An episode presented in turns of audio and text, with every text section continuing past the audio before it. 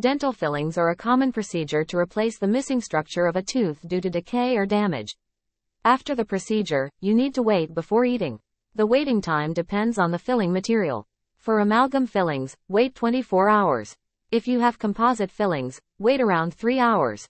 After a dental filling, avoid certain foods to protect your tooth. 1.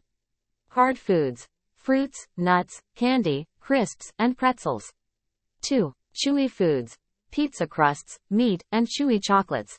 3. Sticky foods.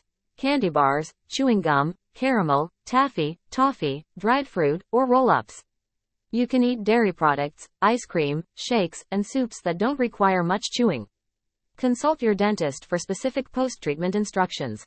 When choosing a dentist for dental fillings, consider online reviews and personal recommendations. Contact Flourish Family and General Dentistry to make an appointment.